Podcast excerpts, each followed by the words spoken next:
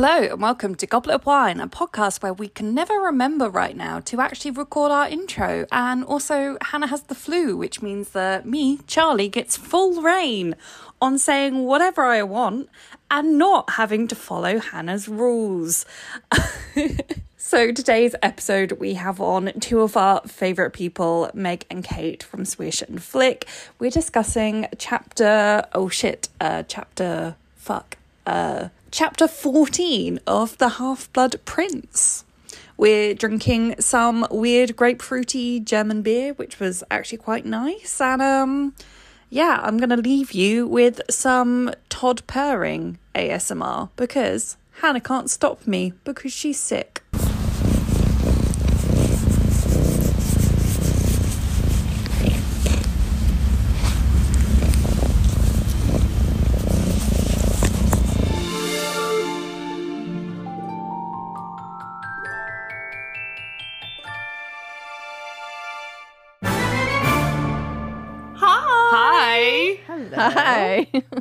And four years into this podcast, have we ever learned how to not make the highs awkward? it's always there's Sometimes, always a certain amount of lag. yeah, we always like we have guests come on our like bonus episodes, um, and we always have to like before we start recording, we're always like, we're gonna say hi to you. Please respond because it's really awkward if you don't. We always say this, but for real this time, this is the most overdue collaboration that we have ever had. Finally, after a very long time, we have Megan Kate from Swish and Flick on the podcast.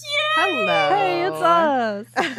aka the loves of our life. Uh, we went from like knowing of you guys, having listened to you guys a bit, to like meeting you at LeakyCon, and then immediately just being like, um. These are our favorite people in the world. These, these are people that we're obsessed with. Um, we Right back at you. Yeah, seriously. we. It's physically painful to me That we don't live in the same yeah country. that we live in different countries and we can't just hang out because i don't think that i've ever like met people before and so immediately just been like oh these are my people These are my friends. you Aw, just I we love we love so you much. so much We love you too. um Feelings totally mutual. yeah. i'm i'm so glad like i just remember when we met like the night before leakycon at the restaurant and i think like one of you mentioned taylor swift and i just saw hannah's face just being like oh my god oh, and then i think it happened again with like grey's anatomy Yeah. Mm-hmm. And then Hannah died. She's moving to America. She's being adopted by the Petrus family. anyway, how have you guys been since LeakyCon? good, busy, but good. Mm-hmm. We went to the Pacific Northwest for the first time ever, and it was like the most beautiful place we've ever gone to in the US. It actually, like, Oregon reminded us quite a bit at times of Scotland. Oh yeah.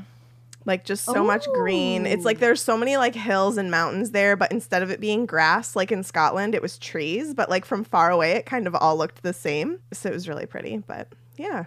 The only way that I picture the Northwest is Twilight. yeah. Yeah. It looks Oh, exactly like that. We went to Forks. Yeah, Yeah, we, that was we had thing. to go do that. Oh, oh my god. Oh my god, I want to go. so, our first question when we have guests on that we're going to ask you is what is your kind of like this sounds obvious question, but what is your background with Harry Potter? How did you two get into that, and why did you like from that? Why did you start Swish and Flick? So I was one of those kids that was very against reading Harry Potter because everybody was reading Harry Potter, and my mom had bought the books for me, and she kept trying to be like Meg. She's a dental hygienist, so she had patients coming in telling her like their kids love these books. So she's like, I'm just hearing so many good things about these books. Like, why won't you read them? And I'm just like, I don't know. I just don't want to. so rebellious. yeah, You were and, too um, special and too cool. and quirky. yeah, I was very into Babysitter's Little Sister books, and that was all I wanted to read. But then I actually am somebody who saw the first film before I then read the books. So my mom did convince me to go and see the movie, and it was just like overnight, I became obsessed. Potter stand. Yeah. so yeah, it was because that came out in like November. So it was like by the end of Christmas break that year, I finished one, two, three, and four. And then thankfully, Fuck me. Right. and I was like, I was 12, 11. I was 11. So I read like all of those in a month and then only had to wait like a couple months for five. Cause like I know that was like the big drought that everybody talks about, like between four and five, but like I only had to wait like half a year. So that was really great. But yeah, that's like how I started getting into Potter. And we can talk about Swish after. Yeah, mine's super similar. Like I didn't want to read the books. I read the first chapter and I was like, this is boring. Oh, yeah. oh my gosh. Yeah. The first time I, It's the first about time a I boy. Yeah, Right. The first time I tried to read it, I got to the chapter, The Keeper of the Keys, and I keep put going. it down because I was like, this is boring. And I, t- I think back all the time. I'm like, if I had read two more pages, Yeah. I would have been hooked before I saw the movie. Yep. But I just like gave Yeah. up on it. Yep. And then the movie was out. My dad was like, "Well, why don't we just go see it?" And I was like, "Whatever." And then we did, and it was just, you know, it's just history from there. Honestly, looks the exact same thing. Yeah. Saw the movie and then was like devouring everything, and didn't have to wait a long time for five. I feel bad for people that had to. I know. I dragged my dad to the midnight release of the book too. It was just, and I like, I didn't take any friends with me or anything. Like, it was just me and my dad, and he took me to the mall and hung out with me until midnight and bought me the book. It's a good dad. He's great. Dad. so good. So then tell us about Swish and Flick. yes. You guys are like one of the OG podcasters. Oh my I God. like. Well, after Mugglecast, I'm gonna give that to them because Yeah. they're amazing. Shout out to them. And like, I listened to Mugglecast for a long time, but then like. They were really the only Potter podcast I ever listened to, and honestly, the only podcast in general that I listened to for a very long time. I'm just, which is kind of funny, but I'm just like not a podcast listener. Like, I just, I just, I just. Controversial take. I. No, this is a giant mood. Let me tell you, I like almost never listen to podcasts. And Yeah. it's My so time that I could listen is spent making one. I'm like, I don't have time to listen to one. Right? I know. Literally, I tell people I run a podcast and they must be like, oh my God, you must have such good podcast recommendations then. And I'm like, No. aside from my friends, no. No. Right. Yeah. I'm Unless like, you're um, into nerdy literature, no. Yep. Yeah, I'm like I listened to other a couple other Harry Potter ones, but that's really it. that is it. So that summer was the was 20th wild. anniversary of Sorcerer's Stone and Tiffany would read Harry Potter every summer. It was like a tradition because she's a teacher. So she has the summer off. So she would always every summer read through the books. So we had been like, well, that sounds like a fun project. Like, we should do a little book club for it over the summer. And like, we'll come over and we'll make food. We'll talk about the books. Like, we'll do this a couple times over the summer and it'll be fun. It'll be like a fun two month thing that we do. so we got together for the first time and it was like actually on the 20th anniversary, I think. So we go to Tiffany's house. We like make this huge dinner We like printed out questions. We had a yeah, whole I itinerary. like went onto scholastic.com and like found discussion questions for the first two books. Like we were going to talk about the first two books. And we sat in her living room for like no joke, maybe 4 hours and talked about half of Sorcerer's Stone. Like we like barely got through anything. Yeah. And then Sarah was just kind of like why don't we do a podcast? And all of us were, I mean, like, this is not anything that we've ever done. And we were just like, okay, that sounds fun. And then, like, within a week, we had all of the equipment.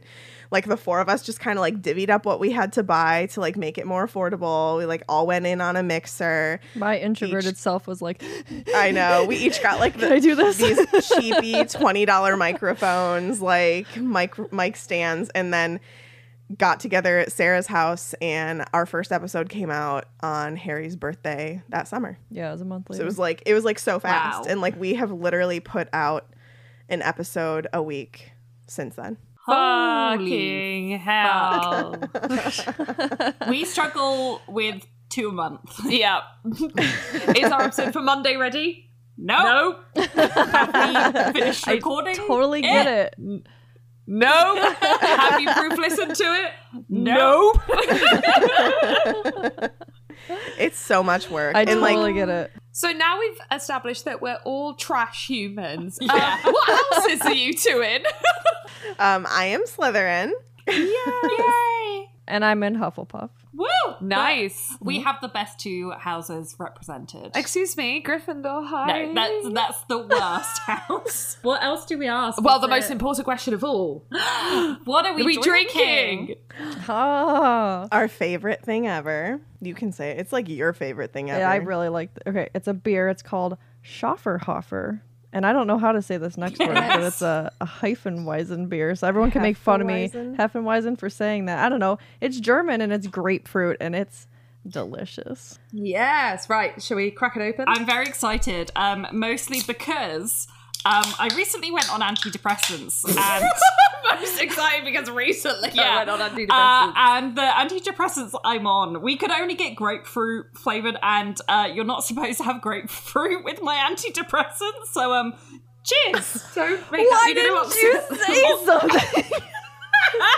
she didn't Also, realise I've never, earlier I've never tried this, so um, here we go. She'll be fine. Don't worry about it. Ooh, okay, That's good. nice. Oh my god, that's good. don't worry, it's not gonna kill me. I think I have had it in Germany, but years ago. I love that Germany do these beers cut with fruit juices. Like we had a few while we were out there. And I'm like, mm-hmm. why don't we do that here? That's so mm. good. Yeah, I think from what Neil said he'd researched, did he say something like it makes your dose It makes your dose higher? stronger, but you're So, on a relatively if low anything, dose. This is going to make me less depressed. Okay, well then we did do Don't- a she's- service. So Her humor is very dark. Please don't worry. It's okay. I so is didn't- ours. Please do not mix SSRIs with grapefruit and then uh, sue us. we are not doctors. this is great. I Oh love this. my We also God. bought 12 um, because we were worried we wouldn't be able to find them. bought And then eight. Neil wanted some, so we. Good. oh, there we go. but yeah, we mm-hmm. should never send Neil to get alcohol because he did just buy all, literally all of it, all he could find. yeah, sorry. Why are we drinking Schofferhofer? Is it? it- It's just your guys' favorite beer? It is. So, like, we tried it for the first time in Epcot, actually. They serve it in Epcot at the Germany Pavilion fun at fact: Disney. one glass of it is the same cost as twelve cans of it. Uh-huh. So Yeah. it's better to just buy it. So on I your was like. I can never buy it again in Whoa. Epcot. I'm just like, I'll just go to the grocery store. It's fine. so yeah, I don't know. We just really love it. It took us a really long time to get into beer, like in general, and this was kind of one of those Yeah. like stepping stone beers that got us into beer. Yeah. more. Yeah. So Yeah, I mean, was it because you were enjoyed it. drinking American beer, which is piss? water. It is. Yep. Yeah. Yeah. Yeah. Right, onto the chapter which has its own story.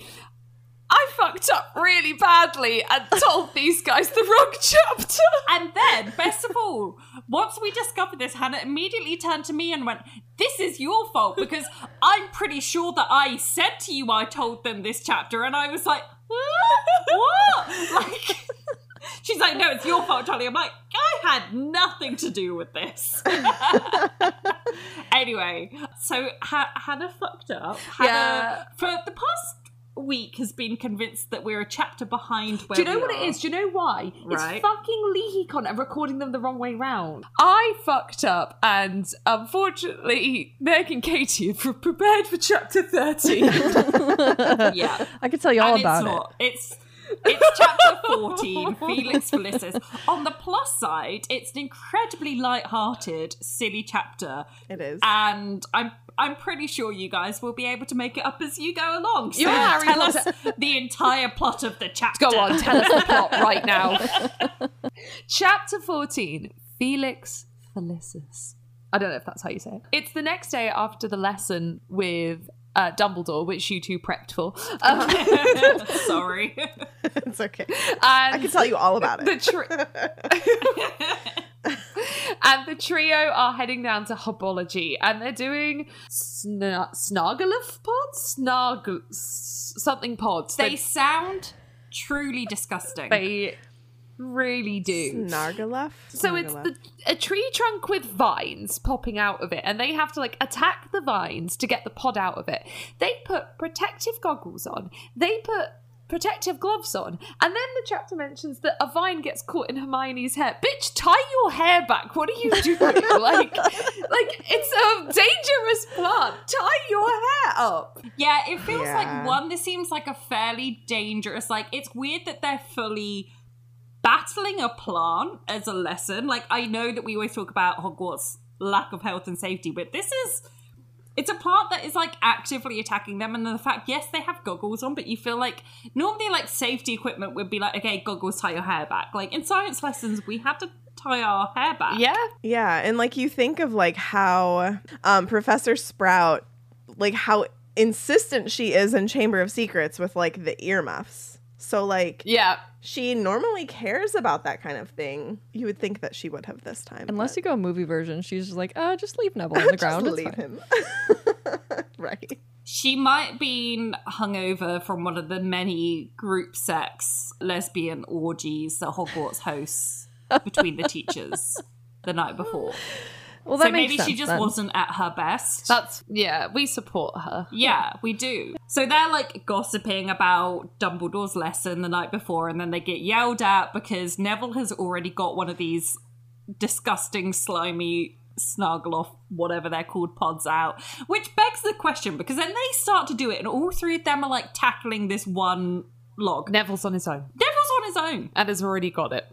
Like Neville is just one one v one with this weird tentacle log thing. Meanwhile, it took all three of them. Like Neville's a fucking badass. I hate people being like, "Oh, Neville has like bravery glow glow up." No, he doesn't. He just took on this like weird tentacle tree log thing all by himself, and it took Harry, Ron, and Hermione to get it. Like That's crazy if you think at about like and Hermione. Hermione is the one that actually plunges her hand into it in the end and gets the weird pod thing out, which I feel like is so accurate for like women just being okay with gross things, whereas men are, Are just scared. pussies. Yeah.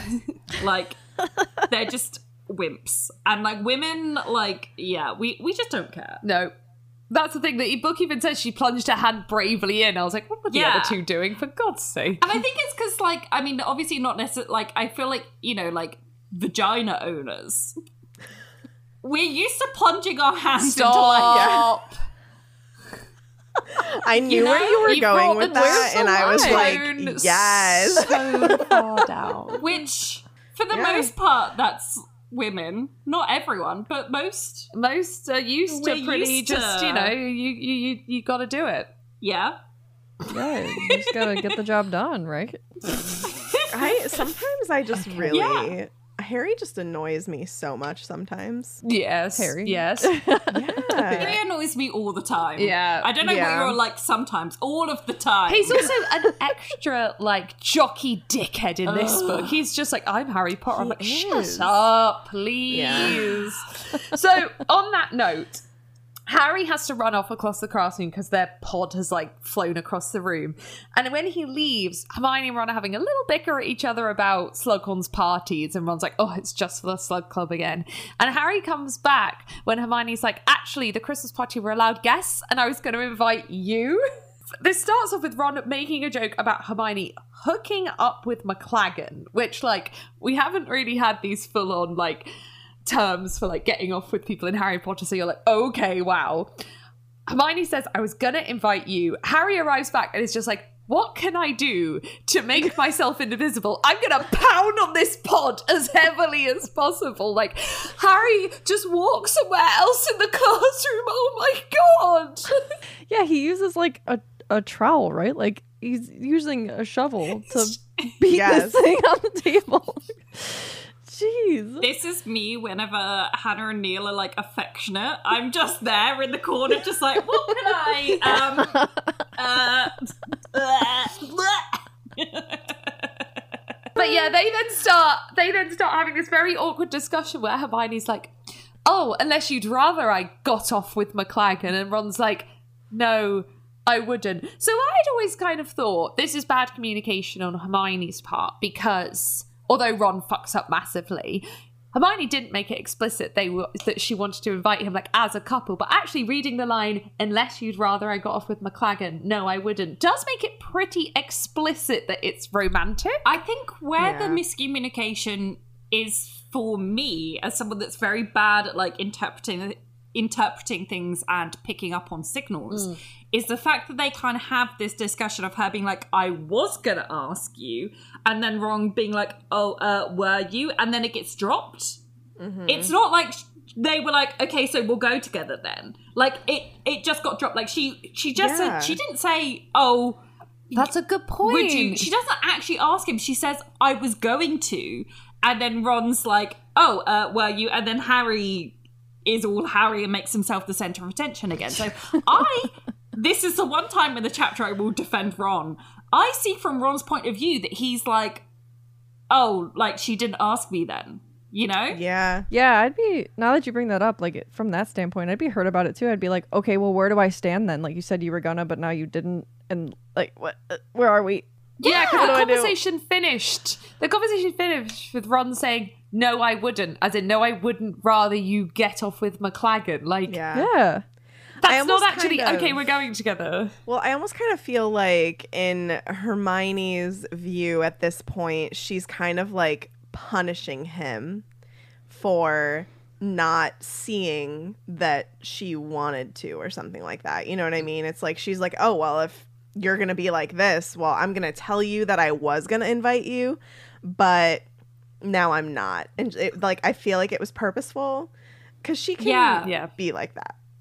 Yeah, But then she hundred gets percent. upset with him later on Uh-huh. when he then gets off with Lavender, and it's like, well, you didn't actually ask him. Yeah. So I see it both. I I mean, I think the whole point of this chapter is they were the like the the whole point of what she was trying to write is they were right for each other, and this is the wrong moment. Like they weren't ready yet. Yeah. But yeah, like the blame. Although Ron does a terrible thing, not most, not because necessarily he got it for Lavender, because he's a dickhead to Hermione for days before. But actually, Hermione wasn't explicit enough. Asked him in terms of punishing him, and didn't actually make it explicit. She was asking him like. Hmm.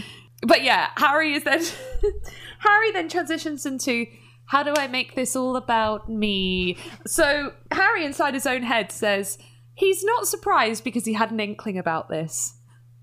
Harry, you're the narrator of these books. Yeah. We haven't. So like, it's like I had an inkling. It's like funny, Harry, because you've not mentioned it, and Yeah. it's from your point of view. So um, so tell us about it. And also, Harry, if you had an inkling about it and Ron's your best friend, why didn't you go, "Hey mate, do you like Hermione?"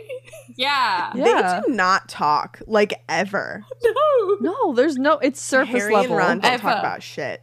Very surface level. No, also, nothing. I'm- Aside from in the films with the she has nice skin. yeah, Right. that's the yeah, that's the length of it. it. Later, I'm sure you'll bring it up, but he like even starts to go like, well, like what about what about me? Will the friendship survive? Yeah, Yeah, that is like one of his first thoughts. yeah. He's like, I'm not sure how I feel about this. It's like Harry. Maybe this isn't about, about you. and maybe both of them would cope better with this situation if you are not so fucking awkward about it. Like Yeah. you're making it worse. like he's adding like active pressure onto the situation. Like Yeah. And I don't know. I do relate to Harry as someone that like two of my best friends are in a relationship. sorry. Fuck you, Hannah. Pointed Um, stare. In that, like, it can be like hard to balance, but at the same time, like, I'm not there. Like, oh, if um, if something happened to Hannah and Neil, how would this affect me. right. yeah, so Harry's then Harry's next thought after I have had an inkling about this is if they break up and they won't speak to each other again, that'll be awful. I'm caught in the middle. But if they're really loved up, it's really embarrassing to be around them. Oh, Okay, first off, Harry doesn't have very healthy models of what a good relationship looks like. Like Bill and Fleur are a healthy relationship, but he's only seen them in like the honeymoon phase. But I'm like, why are you so scared of like them kissing? Stop being a child, Harry. And not only that, he like has all of the um like opinions of Ginny and Hermione like on Fleur at the beginning because that's at the beginning of Half Blood Prince, right? Yeah. Like when Ginny's like not Yeah. kind at all. And um and and I mean he has Molly and Arthur, but they're older. It's just not the same, you know? Like Yeah. he needs like an example of like a younger couple that he could like know better. Yeah. Oh, Harry. Yeah, Harry. his attitude right now is essentially like, oh my god, what if Ron gets cooties off Hermione? Like, Yeah, basically. what? like, What if they can't help me solve all my mysteries because they're kissing? Oh my god. It's so. Uh, And then narrator Harry tops all this off with saying he'd have to see what happens under the dark room and influence of Butterbeer, but he couldn't worry about that. He had more important things to worry about. influence of butterbeer. Quidditch. Yeah, no, I worried. I wondered about this because it has been established. Well, it's a bit weird. Is Butterbeer alcoholic? We still haven't had this question answered for us. I would have to assume no, or It makes house elves drunk. I always assumed that it was, but it was just like very low percent. Yeah, so like But for a This house is what I, elf- I But think how it's are like. the students drinking it from like fourteen? I think it's Yeah. like two percent beer. But then how are they going and getting served? Because the wizarding world has no safeguarding, Charlie. That's so true. because because I can't remember what book it is, but like they talk about how Hermione basically like acts tipsy. Yeah. Well, like, is Yes, it really they do. off brand for Hogwarts to be like, oh, these small children that can use magic but don't really know how to use magic? Yes, give them alcohol. Sounds great.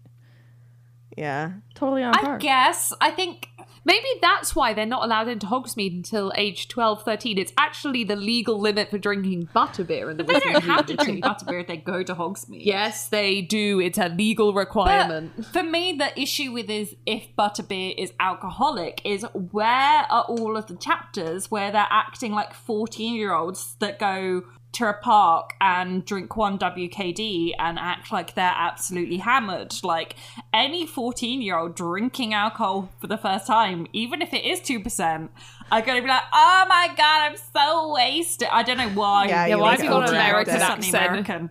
But like, you know, I feel like they were actually like they're not going to be going to a pub and having like a two percent drink and acting like they've just had one two percent drink. remem- you've gotta they're remember gonna be that- acting as if they're like absolutely wasted. You've got to remember that Harry Potter is the most boring man to ever exist. I and guess, but unfortunately, then- we are seeing the series through his eyes. But like, yes, and yes, he's completely inobservant. So maybe there are all of these like girls around him, like acting absolutely wasted of one butterbeer. But like, I just, I, I don't know. I feel like it needs to be more. This for me is like the most explicit that it's ever been said. That he's like, what will happen under the influence of butterbeer? Like, as- aside from that, it's just Also, like Hermione's 17 by this point. Hermione could be un- under the influence of something a lot stronger if she wants to. Coke. be.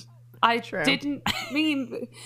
yeah, sure, Coke. yeah, Yeah. because coke is definitely legal if you're 17. That's yeah. how law works. I more, I more meant fire whiskey, but sure, go off. Yeah. Mm-hmm. I mean, it's a Wait, wizarding world. yeah. Who knows? We do always go back to that though, like on Swish too. It's like we have to remember that like we're reading this through Harry's perspective, and Harry can be pretty boring, mm. and Harry is so unobservant, like doesn't notice anything that goes on around him. So like He was. I mean, as a kid, he's like, oh, I got on the roof. Don't know how that happened. right, just gonna go on with my day, no big deal. yeah. I like to think that when he thinks to himself, oh, I thought this might happen with Ron Herm- and Hermione, that he's actually, he hadn't, and he's just saving face at this point. Like, he With just himself, realised. with his internal monologue. yeah, but like, do you not ever do that where you like kind of lie to yourself about things? Yeah, Like, I mean, have. You got it. yeah, I definitely saw this coming. Yeah. And you're like, I'm so surprised. so dumb. But yeah, Harry then, dumb person that he is, is full on like, it doesn't matter. I'll have to see what happens with it later. The more pressing issue is Quidditch. Quidditch. Oh, of Yes, course. Harry. always. Sport.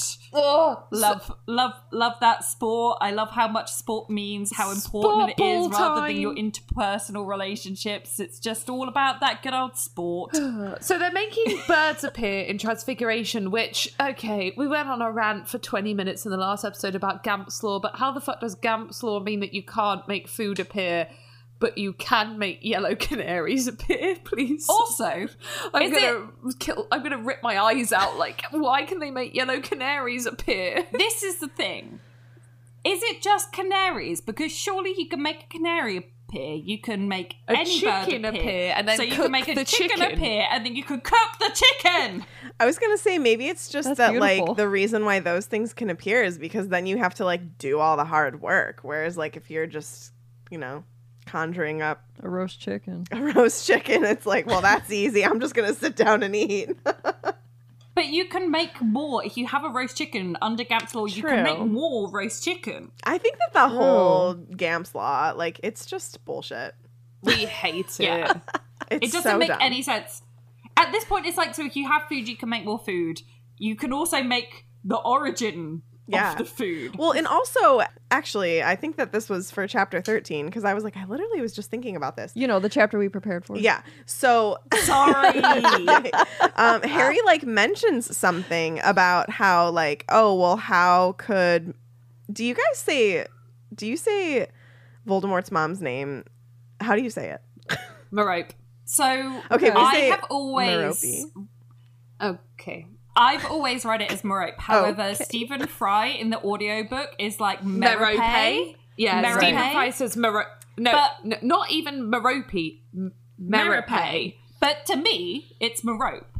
Yeah, that's how we've always read it. We might be wrong. Jim Dale says Merope, which is why I've always said Ah. Merope. But anyway, so Harry says something about how Merope shouldn't not have food because she's a witch or something like that. And like Dumbledore basically just like agrees and like they move on. And I'm like, Yeah. wait, like Okay, what the is episode she? that's the episode that's coming out in a day that will have already come out by you guys because you know it's the episode you prepped for. You would have loved it. Most of the episode was us losing our shit over the fact that Dumbledore. Harry, Voldemort, everyone in the chapter applies that Mer- Mer- Merope could have lived if she'd used magic. I'm like, she died in childbirth. What are you Yeah. talking It's about? the wildest, like, weird kind of victim blaming, absolute no logic. This is why we're so, like, up on Gamp's Law right now, because we were just like, it makes no sense that they're like, oh, we should just use magic. What? What would I say? What? What element of using magic would have saved her? She died in childbirth in the, like, what was it, 1920s? It's like, Like- maybe if there had been another like witch or wizard there to because like as someone who is in pain in child like in labor you probably can't concentrate well enough to even cast a spell on yourself to be able to fix anything so like you would need someone else there Yeah, she was homeschooled. Yeah. Like in Hogwarts, you don't even learn enough medis- m- medical magic Yep. to save yourself in childbirth. Right. Let alone if you were homeschooled. I mean, so they I could just genu- try like uh, a pisky see what happens A pisky yeah, my yeah. uterus. It- the other implication is that is that she was hungry and didn't have enough food. But then the next book directly goes against this by having the trio be hungry for months. So I'm like, Yeah. what are you Yeah. doing, I chapter? know I don't get it Now like, we're well, gonna go on a rant on this because now my eyes have been opened. I'm like well magic hello Harry why didn't you just mm-hmm. conjure up some extra berries from the forest then you wouldn't be hungry Also, get Hermione to conjure up some canaries. Cook Right? the canaries. Why are you so against eating canaries? if you're eat that the hungry Fucking canaries. oh man Oh. so anyway, they conjure some canaries and one shits on Seamus. yeah. But just after Harry asked Dean to join the Quidditch team, so Seamus is already upset that he didn't get asked, and then he gets shat on. Um, See, it's which such is bullshit when people say when a bird shits on you, it's good luck. No, Seamus didn't even get asked to be on the team. So what good luck is that? they Yeah. just say that to make you feel better. Yeah. Yeah, you're totally right. What's really funny is on the way to record the last episode, I got shat on by a bird. And honestly, I'm now more upset about the fact that it happened last episode and not this episode um, than I was about the fact that I got shat on. Like, how perfect would it be if I had bird shit in my hair right now? Right? It happens. I understand, Seamus. yeah. So yeah, Harry asks Dean to be Chaser, which he describes as having a sinking feeling about. From reading this chapter like more closely than I normally have, I will say I think JK squishes way too much of this romantic emotional drama altogether. Like Hermione asking Ron or asking Ron to the Christmas thing. I would have preferred if it was like a chapter or two before and then him kissing Lavender is a bit separated. Mm-hmm. And I know Harry's been mentioning a bit that there's been these hints about Ginny, but this sinking feeling about Dean and things like that, like it just feels like it's all a bit too squished together and Yeah. tied up with each other. Like especially Hermione asking Ron and Ron kissing Lavender. I wish that was separated by a chapter. yeah Yeah, it really goes from zero to 100. Yeah. Their emotions. Although I do feel like that's realistic for like sixth form at school when like everything was high drama. Like I feel like she was like, this chapter is gonna be the one that I focus on that with, and then that's just what happened. And she's like, okay, check mark, I got it done. You know what I mean? Yeah. Yeah. And I guess it does make sense in terms of like they spent the summer together. It's not like she was going to be making out with anyone in the Burrow, I would hope. Uh, Never this know, is not I guess. this is not Pornhub. Uh, she's not stuck in the Stop tumble dryer. talking about the tumble dryer. It's so funny though. But yeah, so I guess maybe it makes sense because it's not like he's going to go back to Hogwarts, see her make out with Dean one day and be like, eh. And then the next bit day be like, there is a monster inside me. we'll get to that in a minute. the puberty monster. Yeah. I gotta love Harry describing his raging penis as monster. That's what he meant, right? Right? yeah, for sure. Harry's got a monster cock. But yeah, Harry. Stop. Harry has a sinking feeling in his chest about asking Dean to be chaser, which is literally a paragraph after he just whined inside his own head about the fact that Ron and Hermione might go out. And then he's like, I'm not going to address the fact that is it okay for me to fancy my best mate's sister? And also, not just my best mate's sister, my roommate's girlfriend. But he's whining in his head about Ron and Hermione fancy each other. I'm like, you are a dirty, dirty hypocrite. Yeah. hypocrite. Hip, hypocrite. Not hippogriff. yeah, I thought you were are so similar. Ron is being shit at Quidditch and punches the woman in the face. Yeah, he Oh my fully God, yeah. punches Demelza. Oh my gosh. What the fuck, right. Ron? Ron, please. Ron is so bad in this chapter. I I stand Ron. I've spent most of this podcast defending Ron. Even I can do nothing in this chapter. He is a piece of trash, a trash human Yeah. being in this chapter. And then Harry fixes Demelza her injury, and I'm just like, I feel like medical magic between students at Hogwarts should absolutely be banned. Yeah. Yeah. Yeah, that sounds like a horrible idea. Harry's like, oh, Like- I got it. Yeah, like I don't know. I don't know about you guys in America, but in the UK, we have like school nurses, but mm-hmm. they're not allowed to even give you. I'm not kidding. They're not allowed to give you a plaster. I think they can give you one, but they can't apply it. You have Yep. to do it yourself. Yep, that's right. Like classically, all the way hmm. through school, we would have these like blue paper towels. If you anything was wrong with you, they would give you a cold, wet blue paper towel, and that is all the nurses were allowed to do because anything else they might get sued. So they have to wait. Interesting. Hmm. Yeah, you could have like a splinter. They're not allowed to take it out for you. You have to like wait until your parent turns up and they have to do it. Huh. Yeah, I don't know why It's we had a nurse, to be honest. I don't know what Yeah, their function I don't was know in the what school. they they literally just wetted blue paper towels and you'd come in and be like, I've got period pains. I'd be like, blue paper towel. They're like, I've chopped my arm off, blue paper towel. Oh no, I did once. I did once gash my arm open, and I was b- leaving blood trails all throughout the school. Went to the nurse's office, and she was just like, "I don't know what to do about that. I'm gonna call your mum. Here's a blue paper towel." And it was just like, and then no, but then I was walking back to my lesson because it wasn't. Basically, I'd had like a, a thing on my arm and I had ripped it off, but I wasn't in that much pain. Like it was fine. Yeah. But I had bled quite a lot throughout the school halls, and the caretaker passed me and he was like, "Oh." It was you then, was it? I've I've spent an hour cleaning, and I was it like, was filth. I am so like what? I'm sorry. I like I bled. Do you want me to do your job for you? I'm sorry. I don't. I can't remember. And I feel like they could give us I feel like they could. I remember my mom like because hating like a my nurse school nurse. given me like Tylenol before at school. yeah, yeah. so I think it was much more lax, but I never remember like I don't know what it's like now, at least. care. Yeah, I bet it's a lot different now. Yeah. I mean, the thing is here, like, our school nurses aren't actually like qualified nurses, and I think that's the difference. Oh, I think that ours do have to be like a. You have to be like an RN. I think Something. Oh, yeah. yeah, Some sort of be standard. Yeah. because my aunt is a school nurse. Yeah, ours are literally, it's just some woman. Uh, excuse me. The blue Actually, I've never towel. met a male one. Well, okay, it's just some person. but yeah, no, so they they can't do anything. So I feel like if a school nurse can't do anything, Harry and shouldn't then, be. And uh, also, even Harry learned that spell like two months ago. Like, Right. no. not even not even like he learned it as he practiced it. This is his first time doing it. Right. He's And, just like, like, "Oh, I've heard that word.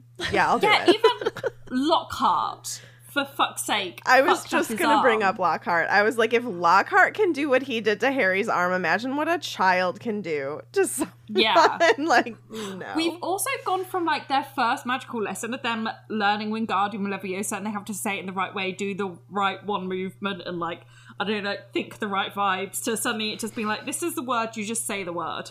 Also, yeah. I I think it's shocking for us because the Harry Potter books have a tendency to not show us Harry doing a single spell ever. Like the Harry Potter books are really lacking in Uh, Harry having magical ability. What are you on about? He does Expelliarmus like many times. That's all you times. need. One and done. When we actually see Harry doing a spell rather than Hermione taking over and doing it, we're like, what the fuck is he doing? Like, you shouldn't be doing that, you incompetent fool. But he can teach them in the last book. Oh yeah, he's a phenomenal teacher. Yeah. yeah. I mean, I guess he's good at the Patronus. Give him that. I'll give him that. Yeah, he's good at two spells. Harry only like does go big or go home. You know, like forget the little Yeah. ones. But is Expelliarmus No, I guess not that one. No, little. so Ginny calls Ron a prat because let's be honest, Ron is a prat. And then the Quidditch kind of finishes and they all go back up to the castle and Harry has to have a word with Ron. He's like, but you need to be doing better. Like, you you are good. It's just confidence. Yeah, but Harry also like before like they've had like a dismal rehearsal Practice. practice. Sports I, rehearsal. I do sports. Um, I love that. they've had like a decent, uh, d- dismal uh, practice session, but Harry leaves them and he's like giving them a pep talk and stuff, and then like has a word with Ron. And like, as much as I hate Harry, he's a really good team captain. Like the fact Yeah, that they've done is. shit and he's he's still like telling them they've done well and stuff, and the fact that he's like willing to like discipline his friend. I'm like, Harry, you're doing a good job. Well He's done. a good I- teacher. Like, yeah. I I will stand by this for the rest of time that he should have been a, a teacher, not Absolutely. a wizard cop. In my head, he's a teacher. Yeah. But yeah, I, I actually really thought this later in the chapter when there's another Quidditch practice, and he tells Demelza like, "You are great. Please stop crying." And to Ronnie, he's like, "You're my best mate, but if you do not stop bullying people on this team, I will kick you off." Like he's Yeah. being a really good captain. So then Harry and Ron walk back up to the classroom, go through a tapestry, and find Ginny and Dean just really making out, Just- just full on. Tongues flapping in the wind. Yeah. uh, they are going for it, and this is where a scaly monster, no, no, no. Uh, uh, large and scaly. monster, Large. erupts inside Harry's A chest. newborn, large, scary monster. Good writing, J.K. Rowling. Thank, thank you for this. The thing is, up until this point, we haven't been that critical of J.K. Rowling's writing. If anything, we've been relatively complimentary of it. Like in terms of like her writing style, not in terms of like what she writes. In terms of like the metaphors she uses, the simile she uses, the Yeah, we've been like relatively. Oh, this is good. Like that is not what we've been insulting her. some bits. Yeah, but this isn't what we've been insulting her for. There's a thousand other things we've been insulting her for. And then we get to this bit, and I'm just like, what were Yeah. you thinking? Like, this is the worst metaphor she- ever. she is a questionable writer, but she's not the kind of writer that really has sentences that you read and go, huh? Yeah. Until this sentence, and you're like, huh? Like, I, yeah, I hardly recently. have I hardly have a problem with her metaphors and stuff. I, I mean, I've always said like she's a great writer. She's just a shitty person. Yeah. Yeah. but like, yeah, this line, you're just kind of like, what was she thinking? There's just better ways to describe this. And the Yeah. thing is, if it had been a one off, if it was just like, okay, in this line, a large and scaly monster erupts in his chest, I would have been like, bit weird, but okay. It's the fact this is a continuing theme until Harry gets with Ginny of like, the monster purred in approval. I'm like, kill me now, make it stop. no. it's really weird to me, and I don't know if it's reflecting on J.K. Rowling and the kind of person that she is, because this is not how jealousy feels to me. To me, jealousy is like a heart dropping feeling, like a a, sickness deep in your stomach. a, a like pain and aching, like a deep sadness. It's not a large scaly monster is erupting inside me. Like, what? And then I'm like, what does this say about J.K. Rowling as a person if that is how her jealousy manifests? Maybe she That's was trying point. to like manifest it in what she views like a man would manifest. That's it. Uh, what I've always assumed. That's what I've always Yeah. assumed. She decided to write a male protagonist, and then when she actually has to write like male puberty feelings, she was totally see. And I'm like, you know they're probably very similar to female puberty mm, feelings. Like it's fine, Joe. Like they're not going to be that different. I'm That guessing that's the sense. process. Is she was just like, oh well, I'll make it.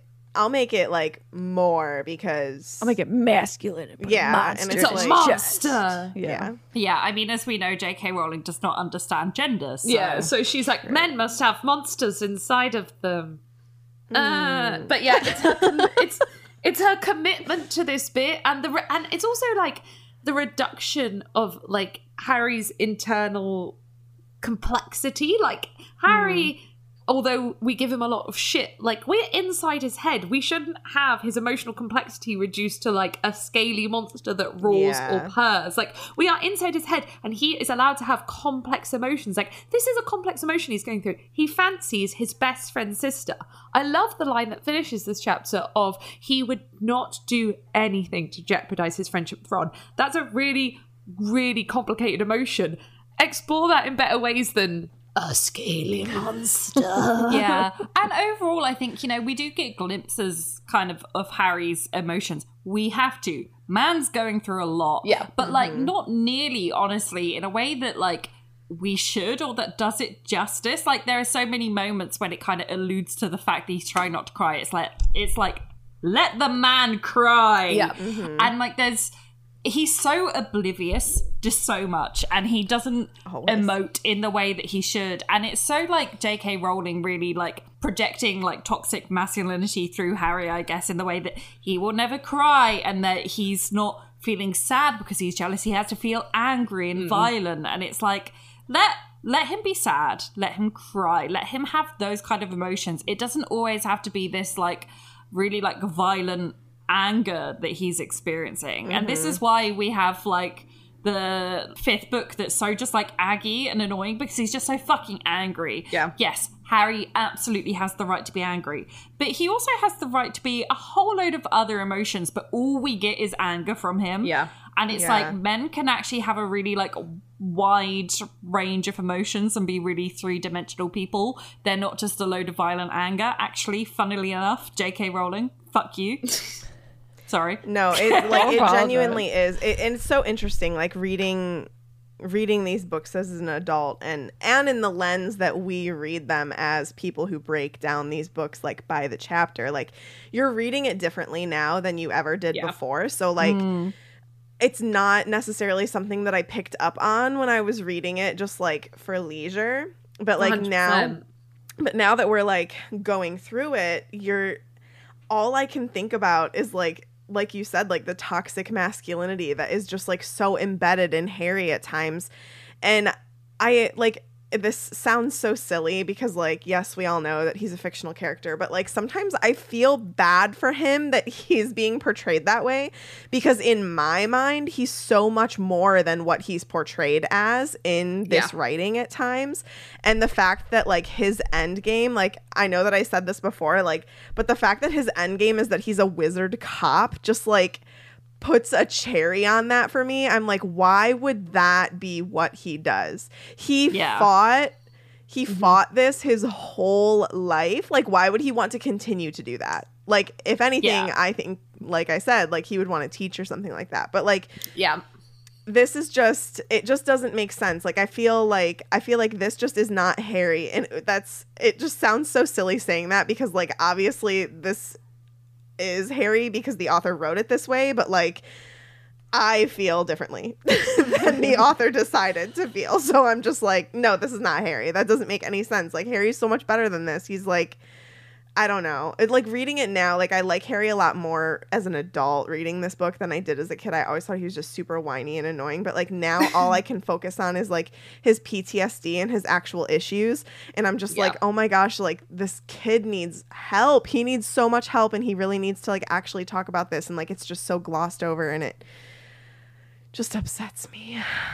Yeah. Wow. I can't believe that a man with violent tendencies became a cop. Exactly. It's like, why is that the route we decided to go? Like, come on. We could change this. Yeah. Yeah, and. Harry and Ron do result to physical violence quite often. Like we're about to see it happen, they're about to do it again, and this is this Yeah. happens twice in this chapter. So yeah, Ron shouts. He's like, what the hell are you doing? And Dean leaves, which is just hilarious. He's like, ah, two men are shouting at my girlfriend. I'm going to go. I'm like, Dean, I know Ginny said go, but I really think you should stay. Like, come on. Yeah. Yep. Oh, Dean. So, but Ginny's like, I want a word with my brother. So Ginny starts shouting, It's not your business who I go out with. And Ron says the one of the worst lines of all the books. He doesn't want other people saying my sister is a Dot dot dot. Hmm. and Ginny says, A what? A what? And I'm like, this didn't need to be in it. This really, this I like really that didn't. when she says that, she draws her wand too. Like she's so Yeah, serious. yeah. She's like, don't even come at me with that. Ginny's so badass. She really is. But the wor- the worst bit for me is that Harry jumps in front of them because he sees Ginny Rory's wand and he's like, no, no, no. And he says, Ginny, he didn't mean that. But the narrator says the monster inside him approved of Ron's words. I'm like, this is a girl you fancy and you're agreeing with her brother slut shaming her. Like, it's like- oh my god. But then he's like wishing that he was in Dean, Dean's place. It's like, so what, Harry? What do you want? Do you want Ginny to make out, or is she a slut for making out? Like, is, Right. is the only difference here whether it's with you? Definitely. The thing is, the thing is, the slut shaming is very realistic for secondary school. Like what Ron At- is saying era as well. is like extremely realistic for the era and for the age group they are. But Ron really doesn't have comeuppance or an apology for what he says. We know as the reader that Ginny's in the right by like what she's yelling back by the fact that Harry says Ron doesn't mean it.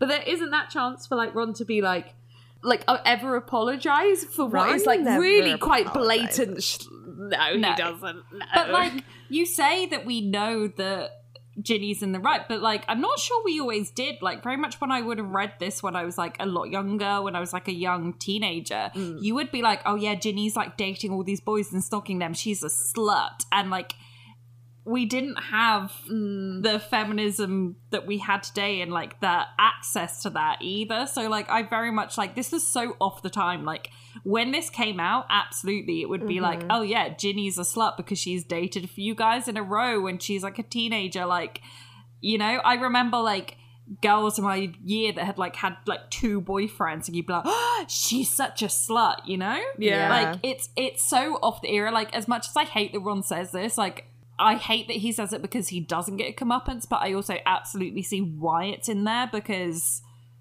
like it was really off the time. Yeah. Yeah, it definitely fits. It's like the bullshit that they try to spin with Taylor Swift. I mean, Yes! Not okay. Thank you for finding a way to make this about Taylor Swift. You're welcome. you are absolutely right. No, truly. Yeah. Like anytime I think about this, I'm just like, Ugh, and Taylor. Because how Yeah. many girlfriends has Ed Sheeran had or Harry Styles or and I like I love Ed Sheeran and Harry Styles, but nobody wants to talk about it in that sense, but they'll talk about it with Taylor Swift because They she's can sing about their heartbreak, No, but and if I she does, still she's just people say whining. yeah. I still get people say that to me, even though she's now like had the same partner for six years. Like when Oh, I say I know. Taylor Swift, and they're like, "Oh, but she's dated like way too many people, and she just writes about them." I'm like, "What are you talking about? How are you still having that take?" Right, right. know. I'm Yeah, like, um, literally. Actually, she's been with someone for six years, but what do I know? Not that it Yeah. matters anyway. She's dated twelve people in that time. Right. Yeah, but this is why Hannah made the like Harry Potter as a Taylor Swift jukebox musical playlist because Oh yeah, I did do that. Taylor Swift songs for this book, absolutely. Yeah, this entire book Yeah. could be like there are Taylor Swift songs that fit so well with this book because like the emotions are so charged, like just romantically and sexually. Yeah. I, as much as I'm like Harry, I I so go between Harry as a like bicon and Harry as ace. Because whilst I'm like, yes, absolutely, he's constantly thinking about like all the genders and how hot they are. He also is like seemingly so repulsed by the idea of like people being affectionate towards each other, and then also, can you picture Harry fucking like? No. I cannot. no. May- maybe this is down to the casting of the films that as much as I love Daniel Radcliffe, I cannot picture that man fuck. Not an ounce of sexual chemistry Like- from that sweet, sweet man. he is like Yeah. I both I it's so weird. I ridiculously fancy him a lot and also think that he is like the least sexual being ever to live. Like, So maybe I'm just I was actually shocked doing this close to reading this chapter that further down when Harry's like zoning out, he is literally thinking about pressing Ginny up against a wall. I'm like, since when Mr. was this in Potter. this kid's book? Did I forgot this? I do think maybe I just please. really struggled to separate the Dan Rad from the Harry Potter because Yeah. I'm like, yeah, maybe like Harry Yeah. from what's in the text, sure, but like when I just think about Daniel Radcliffe doing it, I'm just like, that man has never pressed anyone against a wall. And also, like the scripts just did Dan Radcliffe and Bonnie Wright like so dirty. They so bad. so it just like that doesn't help either. Like, and I You feel, mean- I feel bad. I've seen more chemistry from like a slug than those two. It's honestly shocking. You mean you aren't aroused by someone asking to tie your shoelace? Open up, you. Oh. Oh, Why does he bite it with his ah. lips? I hate it. he does though. I know. I hate it. Oh no. It's good. Uh, so Ron and Ginny both draw their wands and begin to actually scream at each other. So Harry has to full on get in the middle and then like like he's shielding Ginny and pushing Ron back because he's obviously more worried Ron's going to hurt Ginny than the other way around, which isn't the right way around. Ginny is a lot more violent and a lot scarier. Yeah, like Ron might be the first to try, but Ginny is the first to manage. Yeah. Yeah. Oh, she'll finish it for sure. Yeah. Yeah. So they are screaming at each other and trying to hex each other, which yeah, I do kind of like because like we've always seen them bumble along as siblings. Like they're not like the closest siblings in the world, but they've just like they're they're Ron and Ginny. They've got on, and then like right now they're just going at each other, but over the stupidest thing. Ginny is screaming that Ron doesn't get any, and that's why he has problems. okay what i i bewilderingly in not only defending ron but in a, a chapter where ron is an asshole find myself for the second time god forbid defending ron Here we go. and i'm this is my job. I know I'm normally Ron's biggest hater, and he absolutely is in the wrong here, and he's the one that's out of line. However, I do feel bad for him. Oh yeah. Um, in that His younger sister is shaming him for not making out with anyone. No, but like in terms of being like the last one of your friendship group to develop in that way, I guess. And like um hair toss here, I I can't relate because I I was the only one in my high school friendship group that was getting any. but I can relate. I always felt like I was the last to get a boyfriend. I was the last. I felt like at one point I remember standing in my kitchen and being like, I must be the most disgusting human being ever to grace this planet. Oh, you because everyone else has at least like been kissed or made out with people. And the only time people will kiss me is in spin the bottle and no one wants me. Oh, So I relate to Ron. oh. is this why you got really upset when you tried to kiss me and I backed away? yeah. I do feel bad for him in terms of that must really suck to be like, I am the last one of the friendship group Yeah. to kiss someone. And now even my younger sister is kissing someone. Like it doesn't excuse his behavior, but I am like, damn, Ron, that must suck. it's Like, at least like an explanation for Yeah. his Yeah. yeah, attitude and like actions. Not that it Yeah. like excuses it, but yeah. Like if Harry doesn't fuck is still getting kissed and you're not, you know, that must suck. Especially because like they do not everything together, but they move through life stages pretty much at the same time. And then yeah, his own youngest, and then Ginny takes the lowest blow she can find, which is Harry made out with Cho, Hermione made out with Krum. Maybe if you made out with someone, you'd stop caring so much, and storms off. And I'm like, very valid, but such a low blow when Yeah. Harry is standing in the corridor. It's so funny to me that J.K. Rowling is capable of writing this kind of savagery, and yet whenever she's writing Draco insulting Harry or anyone, it's like the worst insults in the world. Like it's like you smell of dog poo poo, and they're all like, Draco, how could you say such a savage thing? Your and it's mum always is like, poor. Your mum is dead. yeah, and it's just like I always assumed that it was just like J.K. Rowling not being able to write insults, but now I read this and I'm just like, oh, so it's just Draco. Yeah, because Ginny is savage, like Yes. savage. Ginny and then so Ron's badass. like, Ron's like, "Oh, I do kiss. I just uh, don't do it in public," and she No, laughs, which yes, Queen. Um, and then is like, "Oh, like unless, unless you've been kissing Pigwidgeon," and it's like, "Oh, go off, Ginny." Oh, I- unless you have a photo of Aunt Muriel under your pillow. Oh, where she's stuck in the washing machine. Oh, but like, oh, love Ginny.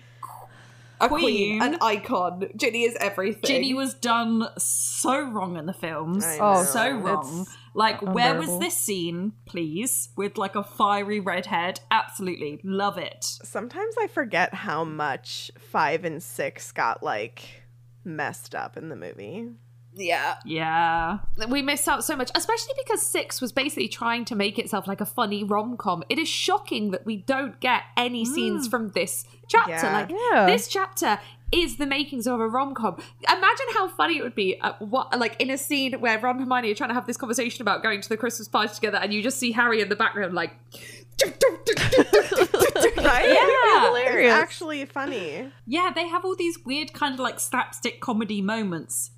But forget this part. Yeah. Like, I think the only good contribution that they have is Harry's.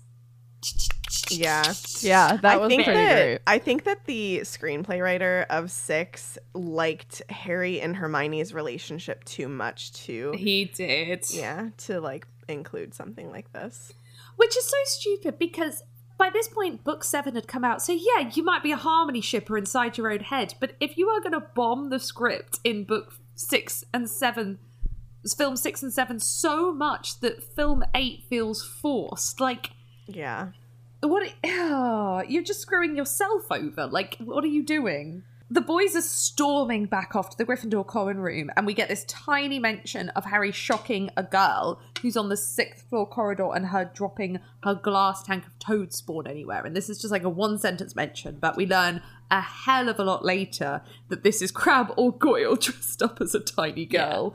And I love it because this kind of detail feels absolutely in keeping with Harry Potter and like the normal stuff that's included. So like you don't read this. I feel like with a lot of series, you can always tell. You get this kind of small detailing. You're Yeah. like, oh, we're gonna That's come back to that. Yeah. This is so thrown in there. You're like, yeah, that's nothing, and then you're like, oh It's everything. god. yeah like i love it i'm in like a a few different like group chats with friends of like kind of like book clubby things but not where we're all reading it together. Often like one of us is reading something the other have read blah blah blah. My favorite thing is whenever like if someone's reading something that i've read and they're messaging me like this is definitely like um you know massive foreshadowing or this is gonna come back and i'm just sat there like no! Just no. It's At the least best to um it's the best to follow along someone's jersey jer- jersey journey Jersey. of reading A Court of Thorns and Roses. I'm so glad you said that because I have been nagging Hannah to read it. Do it. She's actually bought a physical copy, so because I don't have a Kindle, so then she's like, "You can borrow the physical copy." I'm like, "Did you just buy the physical copy so I will read it?" You know that one, I like buying physical copies of my favorite books. You do. And two, I originally illegally downloaded the series because I've got a Kindle that's connected to my mum and my sister, and I really didn't want to put fairy porn on my mum's Kindle. Um, and then I felt bad about that. So even like I wanted to buy it anyway, but also I do genuinely. I mean, I love I love the second and the fifth one. The first one is okay. Yeah, Um, and then the the middle ones are good, but the the the second and the fifth are Mist oh, and so Fury good. Is that's a good book. Hannah. Yeah. That's a good book. You have I'm to. excited. Please, I please, know. guys, please, please, please talk Hannah into it I, now. I haven't Every said no. I haven't said no, said no, no, but as I'm in uh, saying. talk, talk her into it being the next thing that she reads. Yeah, the problem is my to read list is 30 books long, and she wants me to shove it a lot further. no, up no, the no, list. uh, no, no. Shove it to the top of the list, and then we can all have a group chat where you react to it in the group chat, and then we can have a separate group chat where we react to her reacting. Yes. Please, Hannah, Hannah, you have to do it now. Okay, can you bring it next time? Because I'm about a third of the way through my current book, so I'll start it after that. Yeah, success. Okay, so they're walking back up to the common room, and Harry is fully trying to convince himself that he's jealous of Ginny because Ginny is Ron's sister, and he's feeling like brotherly protective feelings because he doesn't have any siblings. And like, No, because then his immediate next thought is Ron interrupts him while he's literally imagining Ginny pressed up against a wall. I'm like, Yeah. not no, that's not sisterly. He's, no, he's Harry. like she's like a sister to me. I want to pin her against the wall. Once again, for the third time, I'm making the joke. He's been watching too much porn. Oh. also, I'm sorry with his monster purring mm. whilst he's thinking about getting off with her against the wall. Is Harry a furry? oh my god. Maybe. Maybe. Wh- why is it purring? Why mm. is a monster purring, Harry? Harry is also so selfish at this point that he says him and Ron don't really speak that evening because they're both like preoccupied, and then they both go to bed clearly wrapped up in their own thoughts. I just don't understand that. No, and then they begin. then he begins to watch Ron be a shitbag to Hermione, knowing it's because of the comment Ginny made, knowing that he loves Hermione like that's his friend, and never pulling Ron aside and talking to him about Ginny's comment. Like Harry now knows Ron fancies Hermione. Okay, he knows something Ginny said upset him, and he knows that, but he knows that Ron is being unreasonable, but never because Harry is so wrapped up with his thoughts of Ginny. Think, do you know what? I should pull Ron aside and like comfort him or talk to him about what Ginny said. And it just pisses me off because the disrespect for Hermione, who is being bullied by Ron for the next few days when Harry could have done something, is just Yeah. awful. Yeah, and also like the fact that Harry is never there for Hermione. Never. Never. He just continuously just like lets this happen. He will always go after Ron and not after Hermione. He's such a bad friend to Hermione, honestly. Like but yeah, the only time Harry and Ron talk about it is when Ron asks, like, do you reckon she actually did make out with Krum? And Harry, he doesn't say anything to comfort him. He's just like, oh, uh. So, Harry, That's Harry's help favorite your answer. friends. Uh, yeah. But what I do have to say is that Hermione really is that bitch. Imagine your first kiss being with like an famous international like s- sporting person. Sporting person, Stephen good. Well Curry. done. Hmm. but like this is and like I don't know as much like I you know I do Taylor love Emma Watson. Oh. but the fact that Emma Watson was just always so gorgeous in a way kind of did Hermione disservice because what you have here and it's really easy to forget is that you have this like really like nerdy unassuming girl and then her first kiss is this like famous like sports star. I have a lot of issues with like the whole like Mary Sue trope anyway because I think that it's typically like quite like a sexist trope and I think that Mary Sue's can be a great great thing. This is definitely J.K. Rowling's own like Mary Sue where she's like I want to be the nerdy unassuming girl who at 14 makes out with like an 18 year old famous uh athlete. I almost said Yeah. sport person again. Like this this really is a Mary Sue moment. I don't hate it because I'm like Hermione deserves it. Go off. Like this is we were all in some way Hermione, so this is why the series part part of why the series means so much to us. But I'm just like Hermione. Yes, you legend, you nerdy little weirdo that you just made out with this older, like famous guy, and that was your first kiss. And also, this Right. kiss is now one and a half to two years ago and is still fucking Ron up so Right. badly. I'm like, dude, like, whatever your thought process was, you must know this was one and a half to two years ago. Yeah. What is, and how did you not think they kissed? They were seeing each other for like six months in book four. Ron. Ron is just like in that. I feel like Ron is always naive when it comes to like most situations. Like he in every situation takes the longest to like evolve and grow to like be accepting of things or understand things or anything like that. Like we've always said that on Swish. Like he I feel like Ron definitely has the most growth of the trio in terms of like the things that he ends up accepting and believing and that kind of stuff because he's like super questionable early on in terms of like things that he believes but then like being with hermione more like helps him come around a little bit and like he does end up understanding things but like that's just typical of ron. Like it would take him two years to let it finally sink in Oh, Oh yeah, my she probably God. did make out. with she him. did make out with Krum. And like now I'm gonna talk about it. Like, come on. I just it's Ron. It's like surprising but not for me because like it's just Ron. Yeah, and then he proceeds for the next few days to take it out on every single person around him. Again, the fact that Harry doesn't pull him aside, obviously, this is not Harry's fault, this is Ron's problem. But Harry, you cannot claim that Ron's so important in your life that you're not going to jeopardize anything and then not pull him aside when he is spending every day bullying Hermione. He's bullying Demelza and Ginny on the team, so he's also taking it out specifically on the women around him. Mm-hmm. Like, he's horrible to Demelza, who we know nothing about, is just a good chaser. And Ron is like, I'm going to bully the shit out of her. I'm going to bully the shit out of Hermione. Just because Hermione kissed a guy, oh, Ron, seriously, you're on the lowest of the low points here. so then Ron is not only being a shitbag, he's being bad at Quidditch, which obviously Harry cares more about because it's Harry. So he comes up with a plan. And J.K. Rowling writes this in a way where, although we're inside Harry's head, Harry keeps the actual plan secret from us. So we end up believing what Hermione and Ron believe which is kind of cool. Like, I like that it isn't revealed until Ron gets it revealed to him. Mm-hmm. But it's the day of the match, and Harry pours Ron a drink and puts something else in it. And Hermione's like, do not drink that drink. And Harry really obviously like puts whatever it is back in his coat. And mm-hmm. Hermione's like, do not drink that.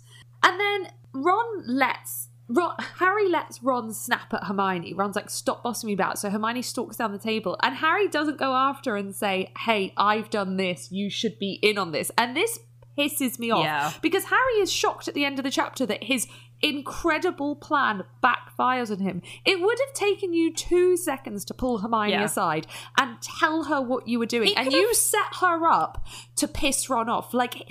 He is shocked that Ron gets angry when Hermione says, You only saved things because you had Felix Felicis. That's Harry's fault. Yeah. he Yeah. should have pulled Also, Hermione aside. By not cluing her in even before he does this, he's therefore risking that she might look the other way and not see it.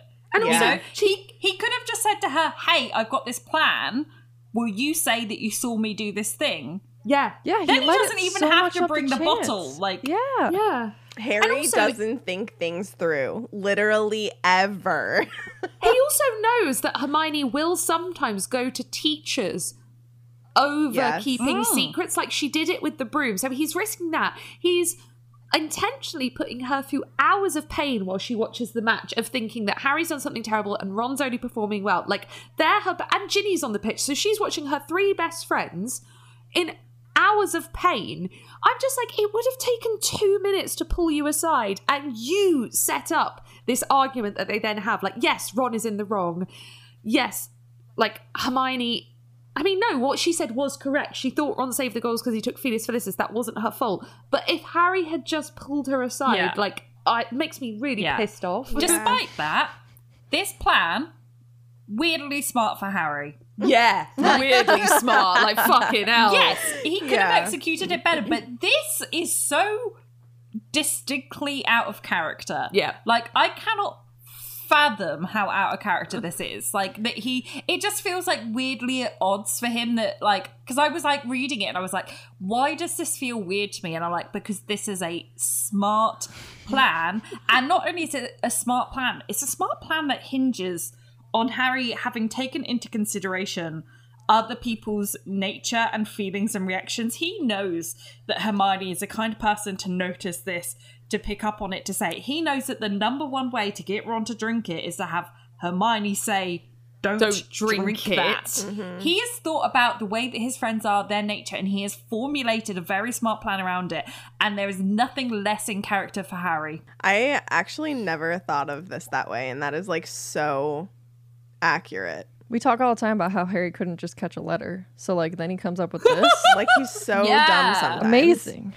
He can't kneel down on the floor and pick one up from the floor. Yeah, yeah, yeah, yeah. But he can do this. I think it's also because most of his plans are formulated by Hermione with him Yeah. jumping in and helping. And this plan is done off screen. Like Harry's like, he came up with a plan. And then so the suspense is there for the reader. He doesn't tell the reader the plan. I think that's also why it feels weird because you're like, well, how did you come up with it? Like, mm-hmm. we don't Yeah. get that inner working of him figuring out that he needs to let Hermione see and like things Yeah. like that. But also, like the sleight of hand to do this, I would fuck up. I would not Oh be able to God, pretend to pull something in and then put it. But I'd just be like, oh, I've dropped it. Oh, everything's gone wrong. Same. Yes.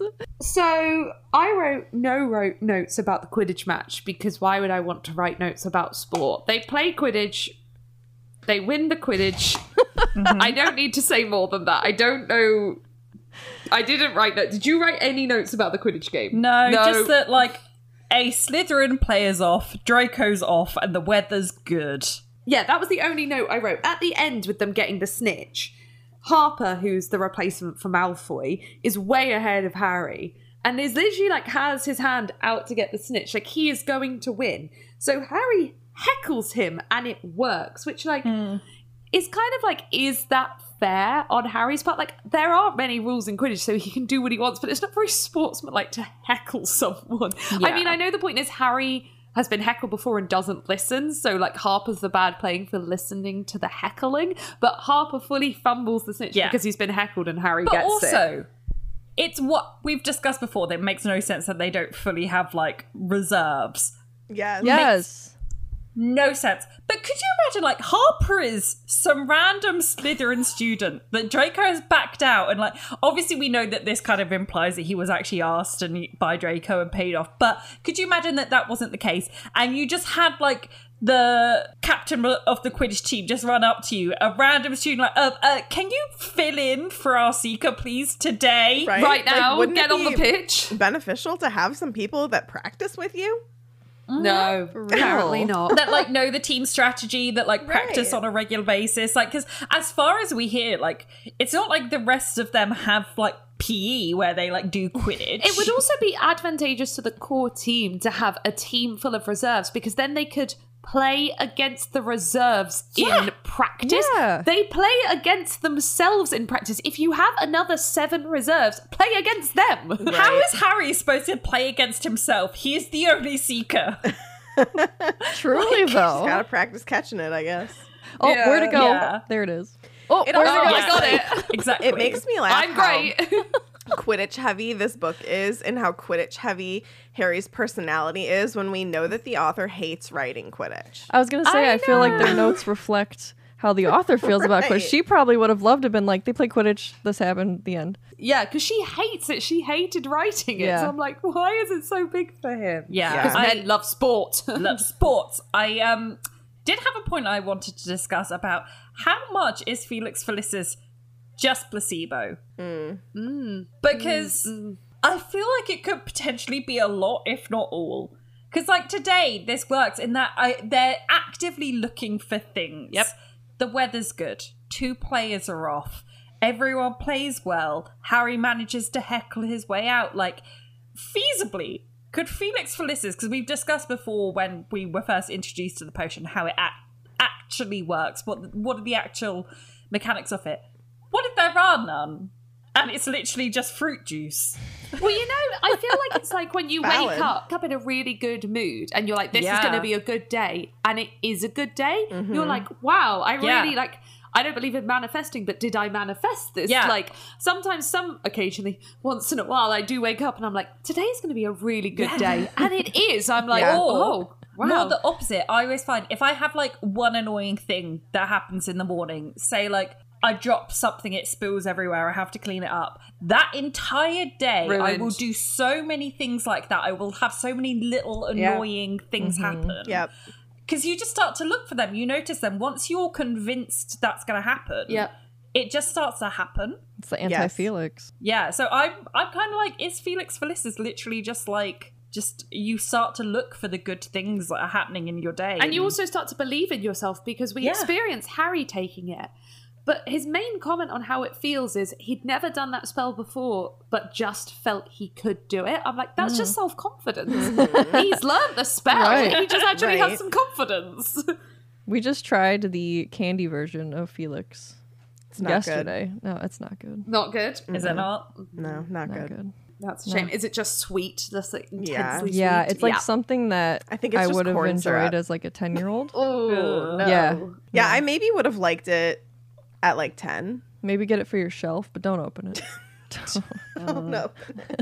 At the end of the match, Ginny dives bombs Zachariah Smith, who's doing the commentating. Also, sorry, the other note I made about the Quidditch. Zachariah Smith is on the Ravenclaw team. You cannot have someone on one of the Quidditch teams commentating on another Quidditch team. Surely. That's a conflict of interest. yeah, and also then what who's Yeah. gonna commentate when he's playing? Luna does.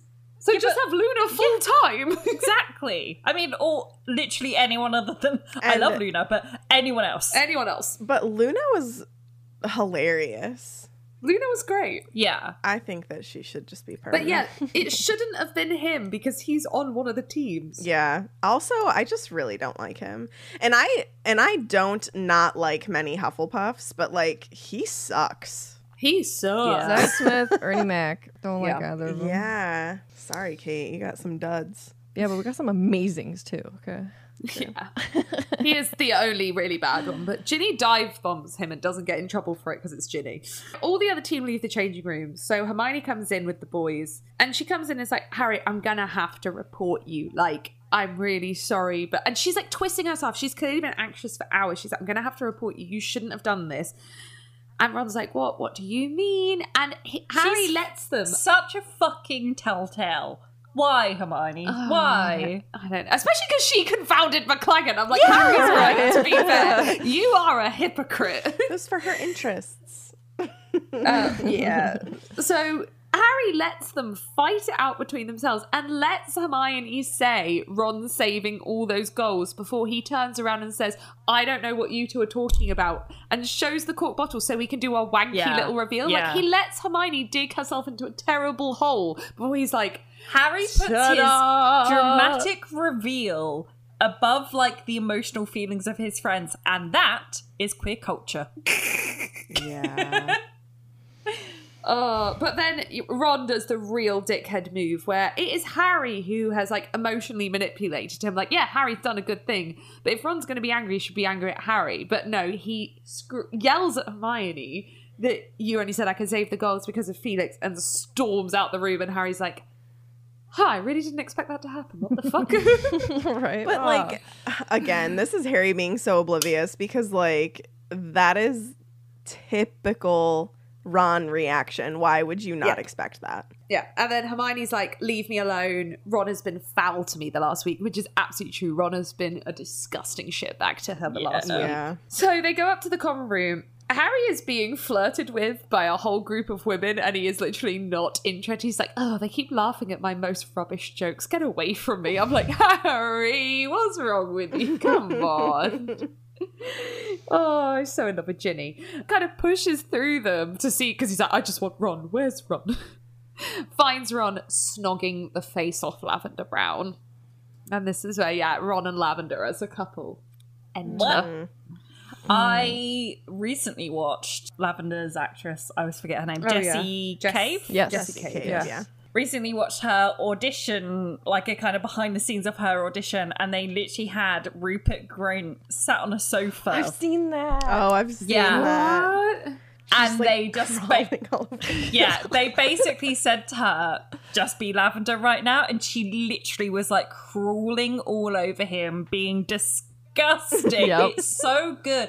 Bear in mind, she's probably like a teenager, and this Oh was at this my point an incredibly famous actor. Mm-hmm. Could you imagine being put in a room with like a really famous actor for your audition, and they're just having to like just crawl o- all over him, and oh, incre- incredible. It's amazing behind the scenes. Wow. Amazing for her. I could not do that. She is an incredible actress. Yeah. Like, she does a really good job with Lavender. She does. I mean, she makes her, like, obviously, like, a lot. Well, no, the books make her worse. Like, the thing is, Lavender's been, like, an okay character up until this point, and then we just dive bomb on Lavender. It's like, Yeah. Lavender's terrible.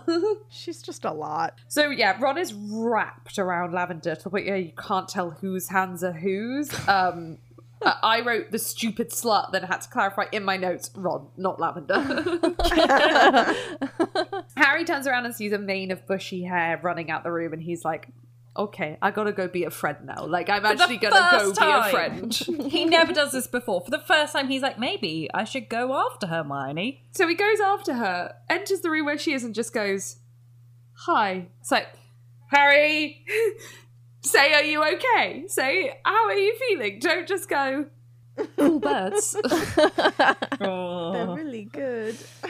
yeah, Hermione has conjured some canaries because Hermione, when she's, you know, angry, does magic. Uh, so they're standing in a classroom together, not really talking, and Ron and Lavender enter that classroom to have more of a makeout sesh. And Lavender just leaves. She's like, oh, no, bye. and Ron's like, oh, there you are, Harry. and they're all just staring at each other. Why wasn't this in the film? Just them, like, staring down each other, like, I know they did do it in the film, but I feel like they could have made it kind Better. of more funny and Yeah, better. for sure. And then Hermione is clear is is trying to do what we all wish we could do of when something terrible has happened to us romantically and we want to save face. And but to be fair, she does it well. Like you know you have in your head what you would do in a situation where Oh, you have been like yeah. rejected or something terrible has happened and you never get to do it. Hermione does a relatively good job. She's like, you don't want to leave Lavender waiting.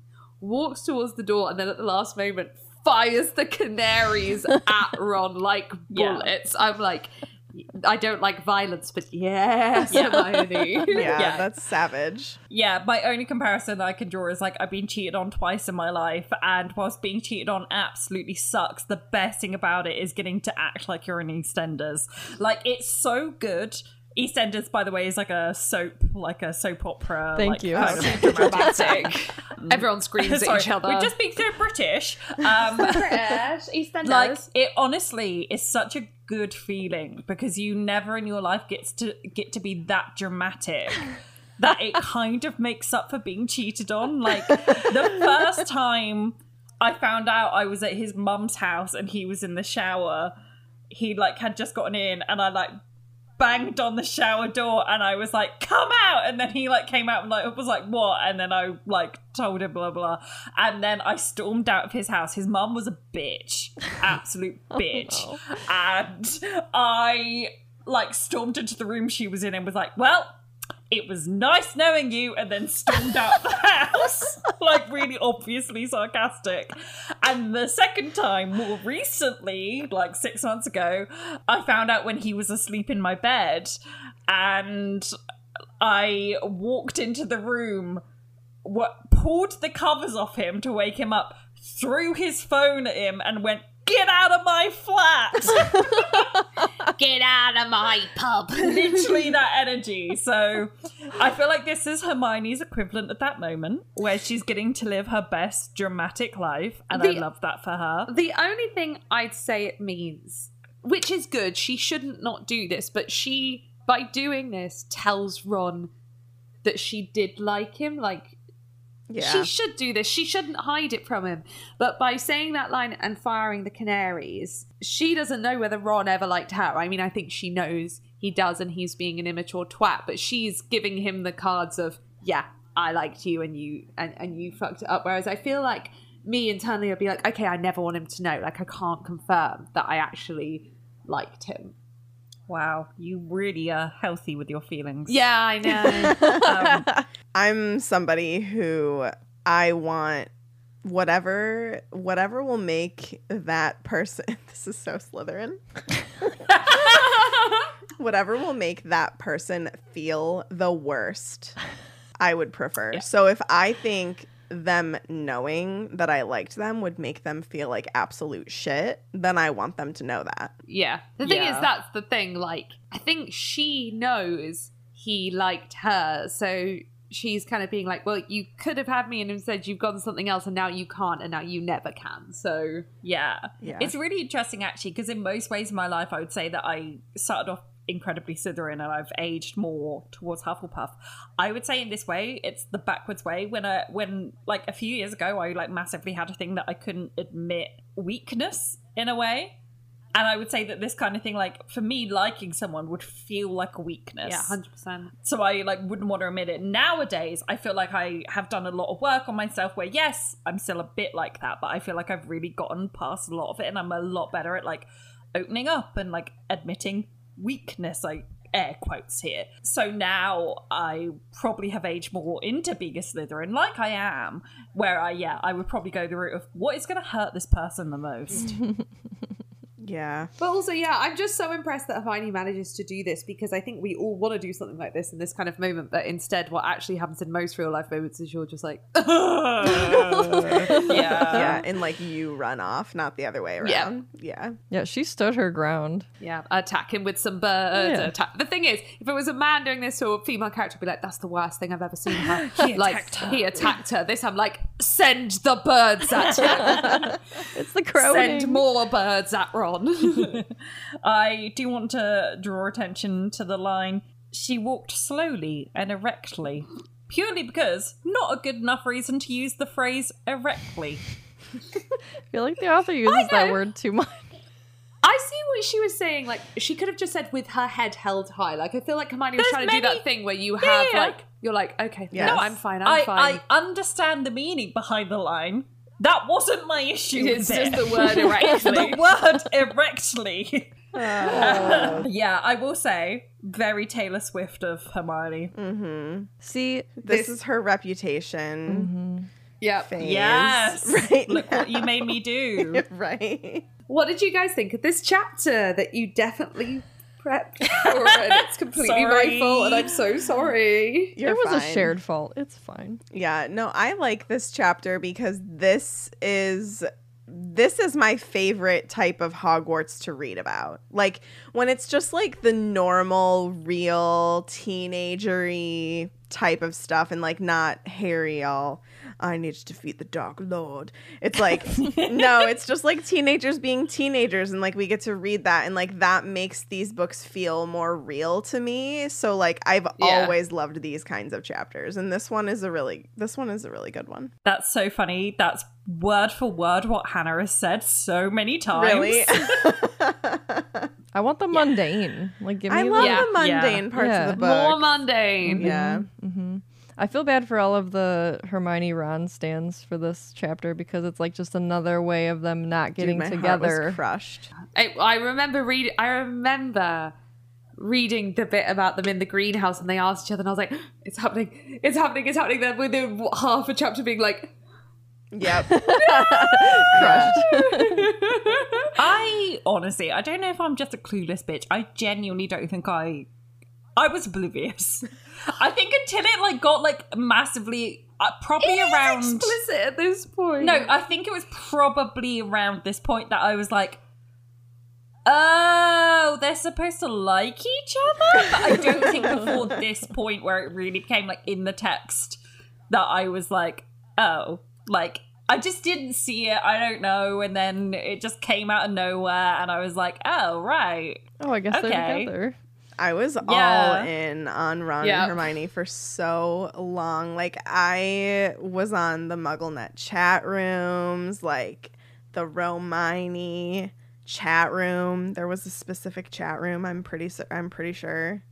I would like role play Ron and Hermione in the chat rooms. Role playing. I was all in. I was absolutely I- all in. Yeah, I was so. I remember I got into fan fiction. I think between book six and seven. Yeah. because I was like, "What's going to happen with Ron and Hermione?" Like, Yeah. Oh my gosh. I did you ever go on Checkmated? yes, That, was like specifically, specifically their one. Ron Yep. and Hermione fan fiction. Yeah. Wow. That's the greatest title for them. Checkmated. That is good. Checkmated is good. Yeah, I I do love this one just because it feels like normal school, and it also is pretty realistic to this age of school, like 17 years old, and just everything being so dramatic. Like Yes. everything Yeah. like this, the, the, this kind of drama was your whole world. Mm-hmm. Apart from Harry, who's obsessed with Quidditch. Quidditch is also his whole world. Yeah. Till he's too obsessed with Malfoy. Then he actually starts to forget about Quidditch. But that comes later. Yeah. because Malfoy is more addictive than Ginny in this book. Right? No, yeah, I, I really like it as a chapter as well. It's like silly and fluffy, and I like it a lot. I like the complicated like relationship stuff. Yeah. it's good. It's like it's a nice break from the constant mis- misery. Yeah. Mm-hmm. Could you guys please tell us why? I mean, it should be obvious, and I'm sure a lot of them do, but why our listeners should go and listen to Swish and Flick, where you are in the books, how, what form your podcast takes, and why they should definitely go and listen to Swish and Flick. Sure. Um, if you like being a weird nerd like we do, and talking about Harry Potter and also like random other inside jokes that just like happen just because they do. We're inside joke heavy. Yeah. We're basically a book club style podcast. I, pretty similar to you guys, but we are family friendly because we have a teacher on our podcast. I can't believe you don't. You think this podcast isn't family friendly? Wow. Was it the, was it the jokes about like sibling porn or like was it like I can't work it out? I could never do a family friendly podcast. it's ever. taken a lot of training. Let me tell it you. It truly has because I swear quite a bit in my normal life, and Tiffany has beat it out of us for Yeah. this podcast. Whenever we'll do like a patron gosh. thing, like we'll kind of let a little bit more loose, and people are just like, "It's just so weird to hear you guys swear." I'm like, "You have no idea the Salem You have have." no clue. But we're actually also on Half Blood Prince. We are, I think we're on chapter 21 or 22, somewhere ish around there. But you can find us anywhere that you listen to podcasts. Um, we're on Instagram, Twitter, sometimes TikTok. I'm trying. I'm trying, guys, at Swish Flickcast. uh, and yeah, we would. We would love to have anybody come and listen. We'd We love to have you come along and listen to us debate polydactyl cats for three hours. Dude, we talk about the weirdest shit sometimes. I just like I don't even have an explanation half the time. Nope. I'll look at our episode titles. I'm like, "What the fuck?" Like are uh, seriously, about?" like I'll go back through them and I'm like, why did we put this out as like a public title for an episode? I mean, have you guys seen our episode titles? one of I'm ours can relate. isn't one of ours like defarts float. Yes. Like why? why did we do know. that? We thought know. that was okay and we put it out there to the It's there. masses. Mm-hmm. The mm-hmm. worst thing, I mean, all our episode titles are bad, but I have had it where I joined a new company and I was like, oh yeah, I run a Harry Potter podcast without realizing the latest episode we had put out was called something god awful. like, really, even for us, god awful. And I was like, don't look, don't look, I don't think it was one about Hannah eating feces. No, that wasn't it. It was before sure? then. But that has been an episode title. Yeah. But yeah, I have to realize sometimes when I mention the podcast to people and then I'm like, what the fuck was the latest episode title? Like, oh my god, if they go look this up. yeah, all the time because I'm freelance and I like pitch to clients a lot, and like the podcast comes up more than you would think it would. Yeah. they're Yeah. like, "Oh, I'll have to go listen." I'm like, "Don't, Don't. please don't." No, no. It's okay. You don't have to do that. Yeah. I'm like, that's so- then people when I make friends with new people, they're like, Oh, I'll go listen. I'm like, that's so sweet. Don't. It's you bad. don't have it's to bad. You don't have to do that. But anyway, you guys, the people already six episodes deep into us. Will love Swish and Flick because you know you've Six- already committed six episodes. six seasons. How like, where are we in I was life? like, oh, okay, six episodes. Yeah, we're a new podcast. Six whole episodes. no, Yeah, definitely not 103. you are deep into the madness, and Yeah. you will Yes. love Swish and Flick Yeah, if you don't so- listen already, which I know a lot of you do already. Yeah. Oh, so go you. listen to our favorite people. We will also, I think, we're going. Yeah, on you guys Yeah. at some point soon. You guys podcast. Yeah, So go listen because of that, regardless. Yeah. Yeah. Thank you. Yeah, Thank you thank for you. having us. Uh, thank you for coming. Do you guys have anything else you want to like rep or anything like that before we go? You guys If all you know want. this, but these ladies are amazing. Yeah. Yeah, definitely. And I guess if you want to just follow Katie and I, we are at the Petrus family. But that's really Katie talks about running a lot. I talk about reading a lot. Cats and dogs. we Love go to Disney a lot. yeah, there's there's pictures of your pets. Yes. I think at one I think at one point I sent you a message basically saying I want to eat your dog, not in a not in a bad way. In the way it was such a cute photo, I was like, I I need I want the dog. I, the dog. I have to go take his eight month photo today, actually. Oh, I know. No little baby. But yeah, thank you guys so much for coming on. This was great. I can't wait till we're all together in person again because I just like know. yeah. I know. I'm so Those are the- excited. yeah, thank you guys so much for coming on. Thank you guys for listening to this episode, and we will see you in the next one. Bye. Bye. Please leave that pause in.